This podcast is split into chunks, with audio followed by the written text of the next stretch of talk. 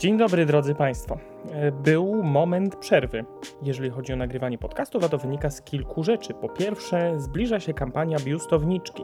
Jeżeli jeszcze tej kampanii nie widzieliście w moich profilach, to bardzo serdecznie zapraszam do odwiedzenia witryny biustowniczki.pl. Od biustu, tak, na początku, od biustu. Ponieważ jest to kolejna kampania, którą realizuję wraz z moim zespołem, fantastycznym zespołem. Jest to kampania, tutaj z tego miejsca pozdrowienia serdeczne dla Sabiny, matki chrzestnej tego projektu. Jest to kampania skierowana dla młodych kobiet między 18 a 35 rokiem życia i w ramach tej kampanii będzie można w całej Polsce skorzystać z bezpłatnych badań USG piersi.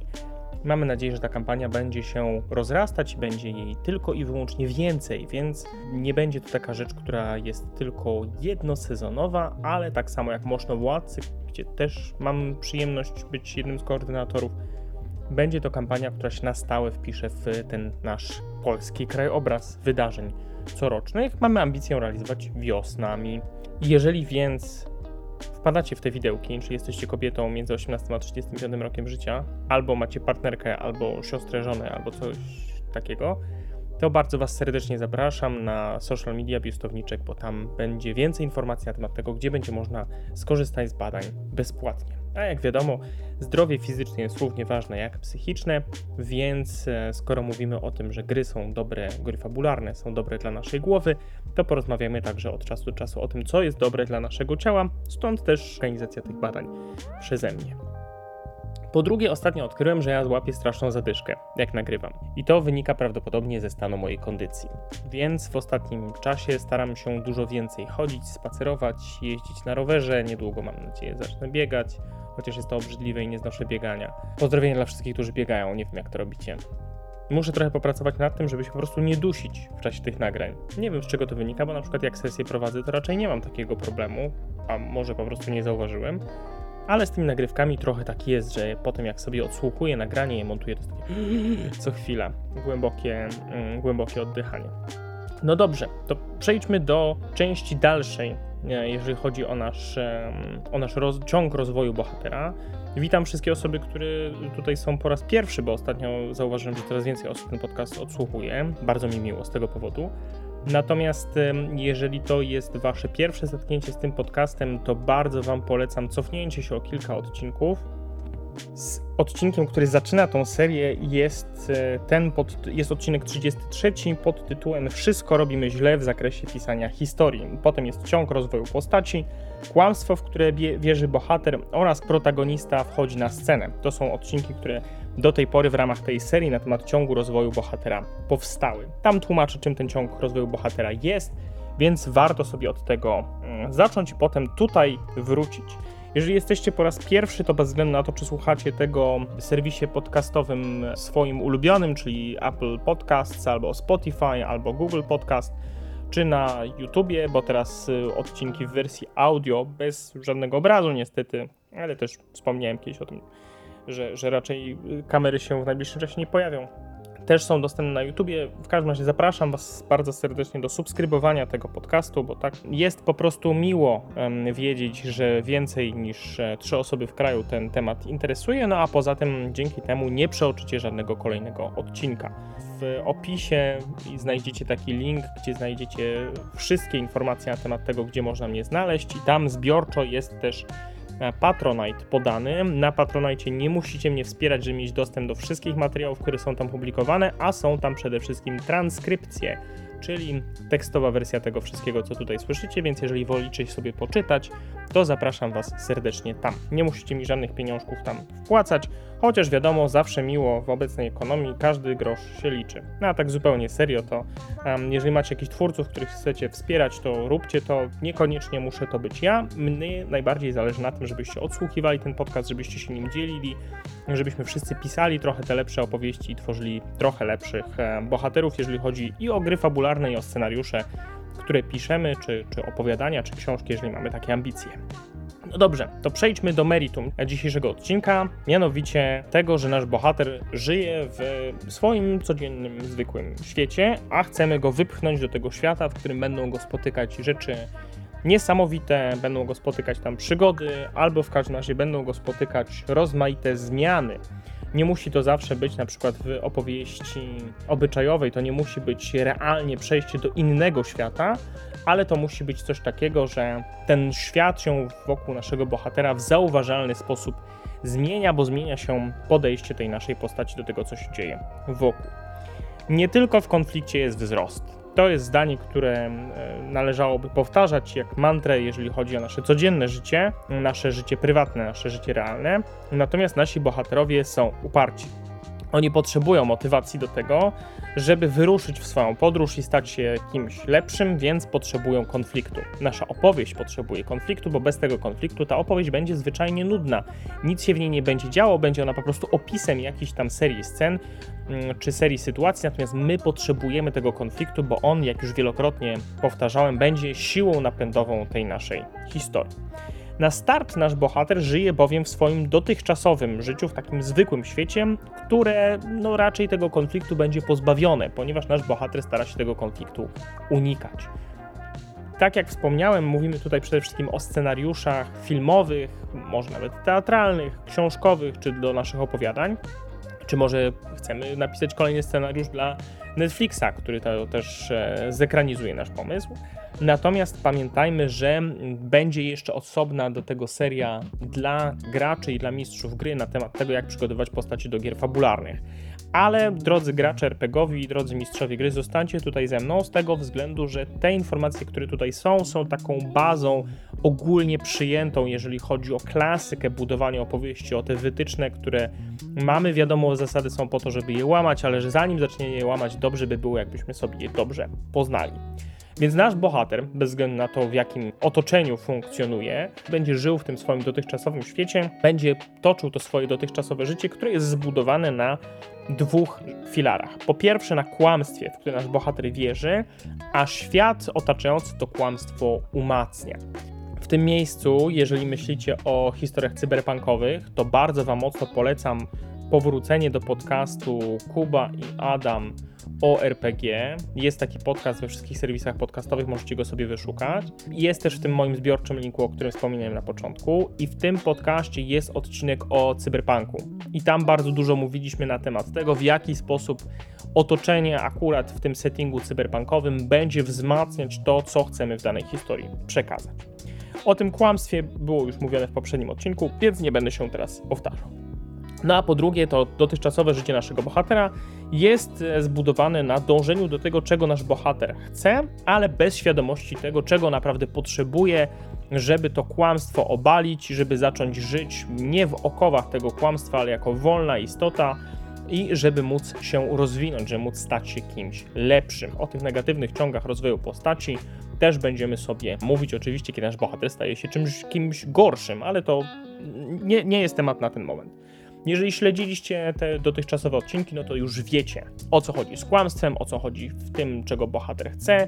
No więc teraz musimy sprawić, żeby on wyszedł z tej swojej strefy komfortu, na tym kłamstwie zresztą zbudowanej, wyruszył w ten świat, żeby wyruszył w tą przygodę, żeby podjął to wyzwanie, żeby zanurzył się w ten konflikt. Tak jak mówię, ten świat nowy, on wcale nie musi być fizycznie nowy, czy nie musi nagle mieć aspektów jakichś magicznych, sensacyjnych, ale musi ta zmiana w pewien sposób odzwierciedlać to, co w naszym bohaterze się dzieje wewnętrznie. Na samym jednak początku powinniśmy się zastanowić nad tym, co będzie przed tą zmianą, czyli jak świat otaczający tego naszego bohatera może to kłamstwo wzmacniać, w jaki sposób on może podkreślać tę rzecz, tego ducha, tę ranę, to, co naszego bohatera ukształtowało i to, czego mu realnie na co dzień brakuje do tej przemiany. Tworząc ten świat, czy to pierwsze otoczenie, musimy już od samego początku mieć w głowie to wyobrażenie, jak ten świat się zmieni, kiedy zacznie się zmieniać właśnie nasz protagonista. W akcie pierwszym zatem musimy to kłamstwo wzmacniać. Już od poprzedniego odcinka wiemy, jak wprowadzić bohatera na scenę.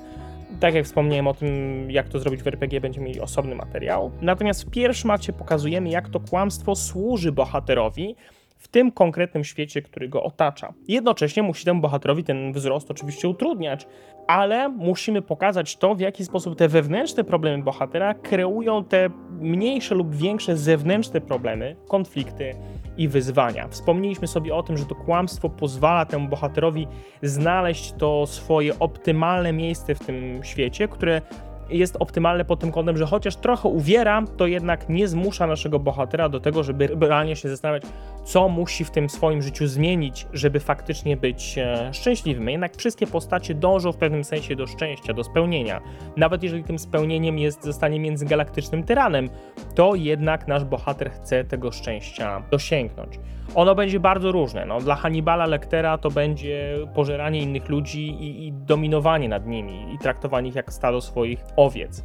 Dla młodego Anakina Skywalkera to będzie miłość, którą on osiągnie najpierw do matki, potem do Padme, ale też ta wolność, która dla niego będzie ważna, a potem uznanie przez Radę Jedi. Więc za każdym razem, jak patrzymy na jakiegoś bohatera, to możemy się zastanowić nad tym, w jaki sposób on to szczęście chce osiągnąć. I też tworząc naszych bohaterów musimy się zastanowić, dlaczego oni teraz są nieszczęśliwi, ale dlaczego nie chcą teraz nic zmieniać, bo są w tym swoim optymalnym miejscu, które sprawia, że ta rzeczywistość ich nie uwiera aż tak bardzo, i w jaki sposób to wszystko jest obudowane wokół tego kłamstwa, które wyrosło na kanwie tego ducha i tej rany, która ukształtowała nasz światopogląd naszego bohatera. No i musimy się zastanowić od razu nad tym, gdzie jest potencjał, żeby pokazać, że nasz bohater może stać się kimś lepszym, może się rozwinąć. Gdzie jest ten moment, w którym nasz bohater zacznie to wszystko odkrywać. Musimy już w pierwszym akcie zapowiedzieć trochę tą drogę. Może musimy zasugerować chociaż to rozwiązanie i że to nasz bohater w ogóle w tym rozwiązaniu, które przed nim leży, widzi jakąś wartość, ale jeszcze nie jest na nią gotów. Może na przykład podziwiać Jedi, ale nie wierzy, że kiedykolwiek stanie się jednym z nich.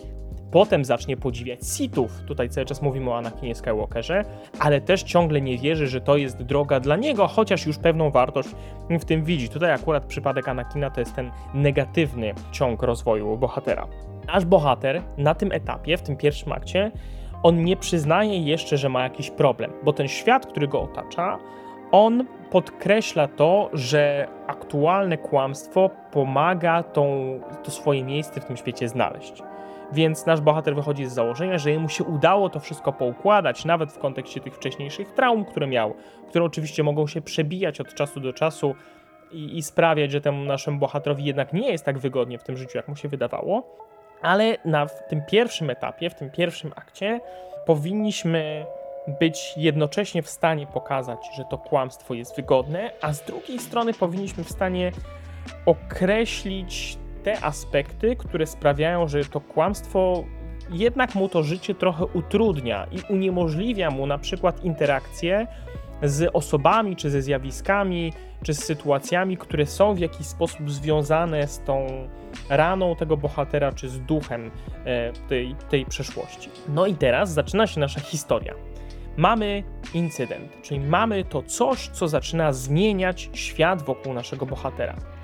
Zwykle to jest jakaś propozycja nie do odrzucenia, to jest szansa na jakiś rozwój, to jest coś, co zapowiada dalszą intrygę i to jest coś, co już w pewnym sensie zaczyna ten nasz główny konflikt. I nie tylko zmienia naszego bohatera, ale w pierwszej kolejności to zmienia świat wokół tego naszego bohatera. Więc nasz protagonista, będąc w tym świecie już w jakiś sposób zakorzenionym, już ułożonym w tym względnie komfortowym, chociaż lekko uwierającym miejscu, na początku tej zmianie odmawia. On jest zwykle niechętny temu, co ma się wydarzyć, bo to rozpocznie tą zmianę. Wiadomo, że lepsze znane zło niż nieznane nie wiadomo co. No i nasza postać jest postawiona przed tym faktem, że tutaj coś się dzieje i zaczyna analizować tę zmianę, rozważa ją trochę, to nie daje jej spokoju, ale ostatecznie musi odrzucić, w sensie musi, zwykle odrzuca możliwość, że to może być ta dalsza droga, bo przecież to obecne życie zbudowane, na kłamstwie, ale jednak to jest strefa komfortu. I teraz podążenie za tym incydentem, podążenie za tym wątkiem, za tą intrygą, za tym konfliktem wyrwie tego naszego bohatera z tej strefy komfortu, bez względu na to, jak to niekomfortowe życie dotychczas było dla niego optymalne, a nasz bohater tego wyrwania nie chce. Spójrzmy chociażby na przykład, który wielokrotnie wałkowaliśmy już z Adamem i myślę, że to jest ten moment, gdzie warto Was odesłać jeszcze raz do tego podcastu Kuba i Adam o RPG, bo tam w bardzo dokładnych krokach analizowaliśmy strukturę trzyaktową. To jest taka podstawowa rzecz znana od starożytności. Warto się z tą strukturą trzyaktową zapoznać, bo tak jak słyszycie, wielokrotnie do tego wątku wracam i cały czas mówię o tym, że jesteśmy w tym akcie pierwszym, więc fajnie by było, jakbyśmy sobie to przypomnieli. W wielkim skrócie akt pierwszy to jest to, co mamy od początku do momentu, kiedy następuje wyruszenie w tą podróż, kiedy ten incydent zaczyna przeważać, kiedy nasz bohater rusza, żeby zdecydować się na tę zmianę. Pamiętajmy, i będę to podkreślać wielokrotnie, że to nie zawsze musi być podróż fizyczna. To może być cały czas to samo jedno miasteczko, ale to jest ten moment, kiedy ta szyba rzeczywistości zostaje zadrapana i nasz bohater już nie potrafi patrzeć w okno, nie widząc tej skazy, nie widząc tej rysy na tym filtrze, przez który on patrzy na tą otaczającą rzeczywistość. No właśnie, i tutaj wracamy do tego incydentu. Jeżeli on następuje, to jest już za późno. Chociażby nasz bohater bardzo chciał się z niego wycofać, to jednak samo zauważenie tego incydentu, tej potencjalnej zmiany, bohatera odmienia. On zaczyna widzieć inne opcje i nie może przestać o tym myśleć. To jest trochę jak z Neo w Matrixie, gdzie Neo na początku nie chce łyknąć tego, że może być jakaś inna rzeczywistość, że może być jakiś wielki konflikt, że to jego dotychczasowe życie, chociaż ono nie do końca mu pasuje, nagle może zostać całkowicie odmienione. I nasz bohater też już wiedząc o tym, że jest coś poza, nie będzie chciał przyjąć tej drugiej pigułki, nie będzie chciał wrócić do domu i zapomnieć o tym wszystkim. To jest ten pierwszy moment, kiedy nasza postać, kiedy nasz bohater widzi, że problem istnieje. Jeszcze nie wie dokładnie o co chodzi, ale teraz zauważa, że coś go uwiera. Ta dotychczasowa strefa komfortu przestaje być już taka wygodna i dotychczasowe życie nagle przestaje się wydawać tak komfortowe. I ten incydent powinniśmy gdzieś wrzucić w połowie pierwszego aktu, żeby druga połowa pierwszego aktu to była właśnie ta zmiana relacji bohatera z jego kłamstwem. To było to rozważanie, to było to zauważenie, że ta szyba rzeczywistości jest zarysowana. Jak się nad tym zastanowimy, gdzie możemy znaleźć takie przykłady, to paradoksalnie najlepiej jest oglądać sobie stare komedie z lat 70., 80., 90. Te klasyczne komedie, takie jak Tootsie, Pani Doubtfire, te filmy, w których ta przemiana bohatera faktycznie następuje i w których ta komedia dorasta do tego sformułowania, do tej definicji antycznej, czyli komedia to jest dramat, który kończy się dobrze, bo ci bohaterowie komediowi w tych klasycznych filmach oni naprawdę przechodzili fajne przemiany, oni naprawdę zaczynali tak podręcznikowo w tych swoich strefach komfortu na bazie tych swoich kłamstw, a potem zaczynali zauważać to wszystko, co się wokół nich dzieje i zmieniać to swoje życie. I bardzo Wam polecam oglądanie tych filmów, bo to są bardzo kompetentnie złożone i napisane historie, czasem wzruszające, czasem śmieszne, ale one spełniają właśnie tą antyczną definicję, czyli właśnie dobrze napisanego dramatu, czyli konfliktu pomiędzy bohaterami, pomiędzy bohaterem a światem, dramatu, który kończy się dobrze, stąd określenie komedia. Dzisiaj kojarzymy komedię z czymś, co jest rozrywkowe, co jest śmieszne, co jest nieraz tak naprawdę infantylne i głupie, natomiast jeszcze w drugiej połowie XX wieku komedie były naprawdę dobrymi filmami, kompetentnie napisanymi i bardzo, bardzo Was będę zachęcał do tego, żebyście korzystali z nich jako źródła. Zresztą nawet jak się przejrzy te podręczniki angielskie, podręczniki dla twórców, dla scenarzystów, z których ja korzystam przygotowując dla Was te materiały, to tam bardzo często te filmy są wskazane jako właśnie dobry materiał źródłowy, jako rzecz, do której warto zajrzeć. Ja się często powołuję na Matrixa, często się powołuję na Gwiezdne Wojny, z tego względu, że po prostu fajnie jest mówić o czymś, co wydaje się wszyscy znają, ale pamiętajcie o tym, żeby się nie ograniczać do tych wielkich blockbusterów, które przetrwały do dzisiaj. Wracając do tego naszego pierwszego aktu, zaczyna się zmieniać relacja bohatera z kłamstwem. On nadal będzie bardzo mocno w to kłamstwo wierzył, ale już nieco jakby inaczej. Zaczyna się zmieniać spojrzenie na podstawę tego kłamstwa. Okej, nadal pragnę mnóstwa kasy, ale może jednak zarobić to w jakiś bardziej uczciwy, etyczny sposób.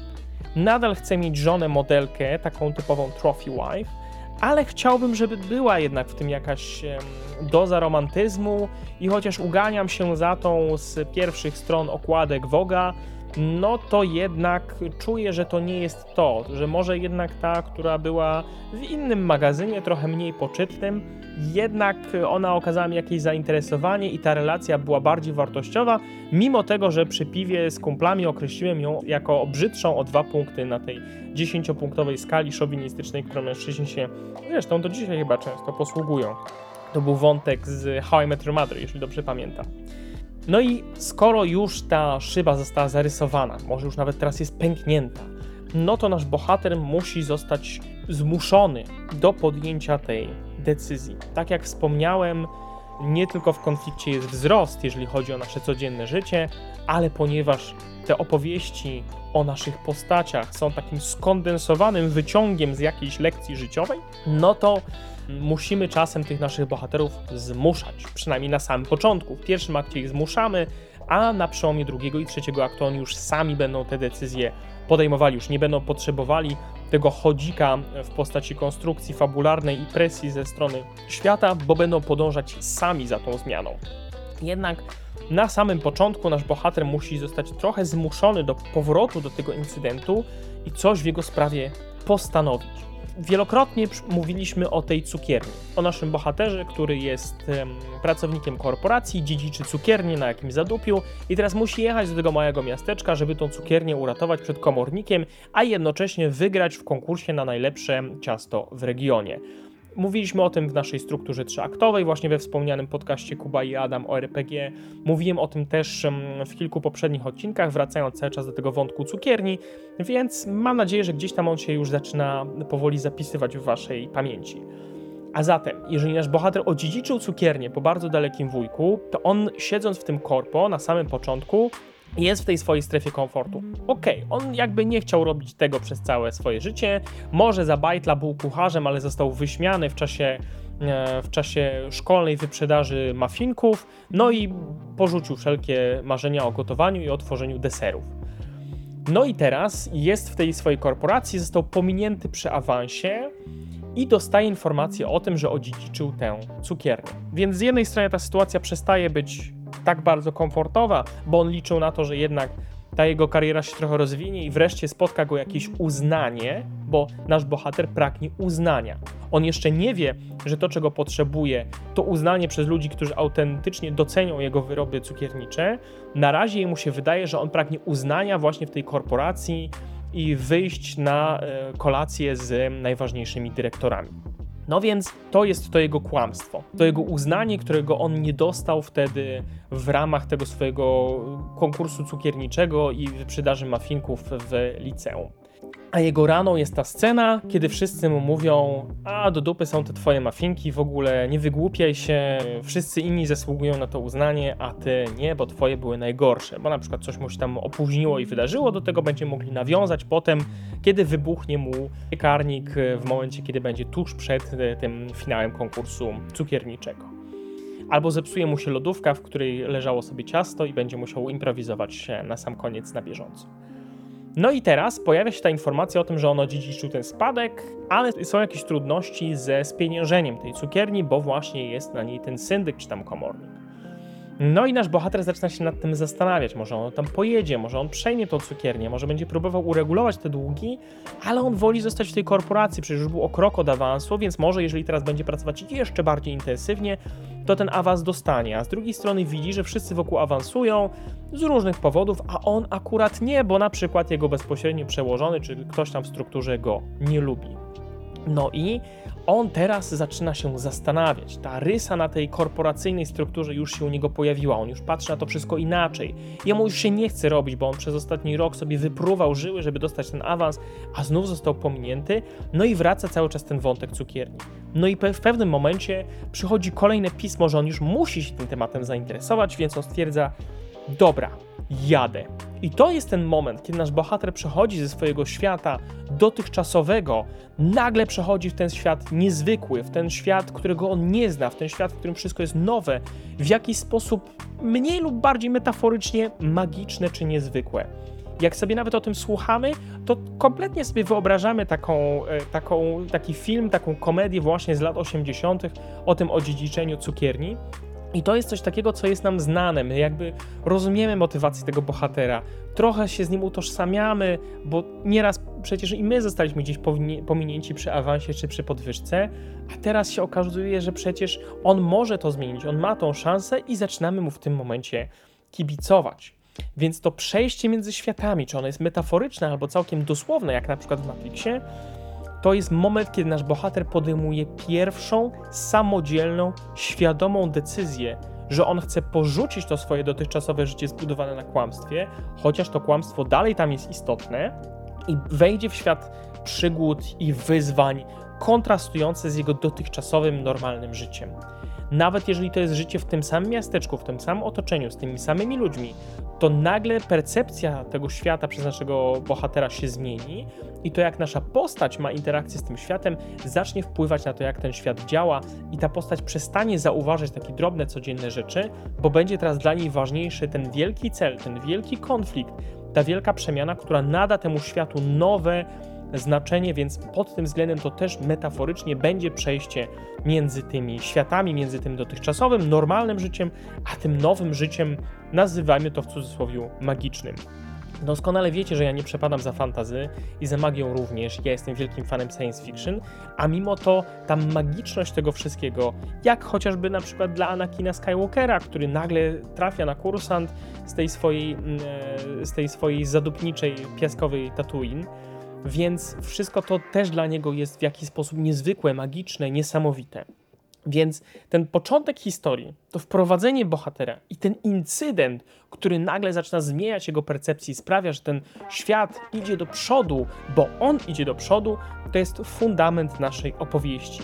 I jednocześnie w tym pierwszym akcie musimy pokazać bardzo dużo i zdobyć uwagę odbiorców, żeby oni chcieli wiedzieć więcej, żeby oni chcieli wiedzieć wszystko, a jednocześnie nie możemy ich utopić w opisach, w ekspozycjach, w pokazywaniu, co się dzieje dalej. Nie możemy zatelegrafować zbyt dużo, żeby nie zaspoilować samemu sobie tej fabuły. Zacząć jest zawsze najtrudniej, bo my musimy wiedzieć, jak chcemy skończyć i zainteresować naszych odbiorców drogą od startu do mety i sprawić, żeby to z naszymi odbiorcami rezonowało. Także tych wyzwań na samym początku jest bardzo, bardzo, bardzo dużo i złożenie tego wszystkiego w całość to jest największe wyzwanie. Często wychodzimy z założenia, że okej, mam takiego bohatera, wepchnę go w ten świat, zobaczymy, co się wydarzy. Ale to nie pozwoli nam tego konfliktu zbudować, nie pozwoli nam zaznaczyć bardzo wielu elementów, nie pozwoli nam stworzyć bardzo wiele takich pętli, gdzie pewne rzeczy będą do naszych bohaterów wracać, gdzie nasi widzowie czy odbiorcy będą już rozumieć, że okej, zbliża się kolejna scena, która będzie odwołaniem do jakiegoś tam elementu z przeszłości bohatera, o którym już słyszeliśmy, i tym bardziej buduje to nasze emocje, bo nie wiemy, czy to już jest ten moment, kiedy on zdobył wystarczająco dużo kompetencji i na tyle się zmienił, żeby teraz sobie z tym poradzić, czy to jest jeszcze jedna rana, która tego bohatera pokona i zmusi go do jeszcze intensywniejszego wzrostu, do jeszcze większej przemiany. Drodzy twórcy, życzę Wam bardzo serdecznie powodzenia w konstruowaniu tych początków. Oczywiście nadal będziemy sobie mówić o ciągach rozwoju postaci, bo to jeszcze nie jest koniec tego cyklu, ale jest to koniec dzisiejszego odcinka. Także zapraszam Was do subskrybowania tego podcastu, zapraszam Was do oceniania go, bo jest taka opcja w wielu serwisach podcastowych, będzie mi bardzo miło.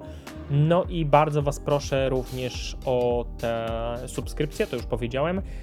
Zapraszam Was też serdecznie na mojego Instagrama, kubakaj_. Linki wszystkie są w opisie każdego odcinka, także tam mnie też znajdziecie, bo tam zapowiadam też nowe odcinki i informuję, kiedy odcinki będą się pojawiać, jeżeli są jakieś opóźnienia, bo chociaż staram się, żeby to było co tydzień, to nie zawsze życie pozwala. No i przypominam o tym, że jest również ten Patronite, gdzie są transkrypcje, a jeżeli czujecie, że fajnie byłoby mi podziękować za to, co wnoszę do Waszego życia i do Waszych opowieści, to możecie albo skorzystać z Patronite, albo w tych zbiorczych linkach jest też opcja na Buy Coffee, czyli możecie mi postawić wirtualną kawę ale ja na pewno wydam to na coś sensownego, na przykład przekażę kolejną darowiznę na Snow Leopard Trust, ponieważ śnieżne leopardy to najlepsze ze wszystkich leopardów.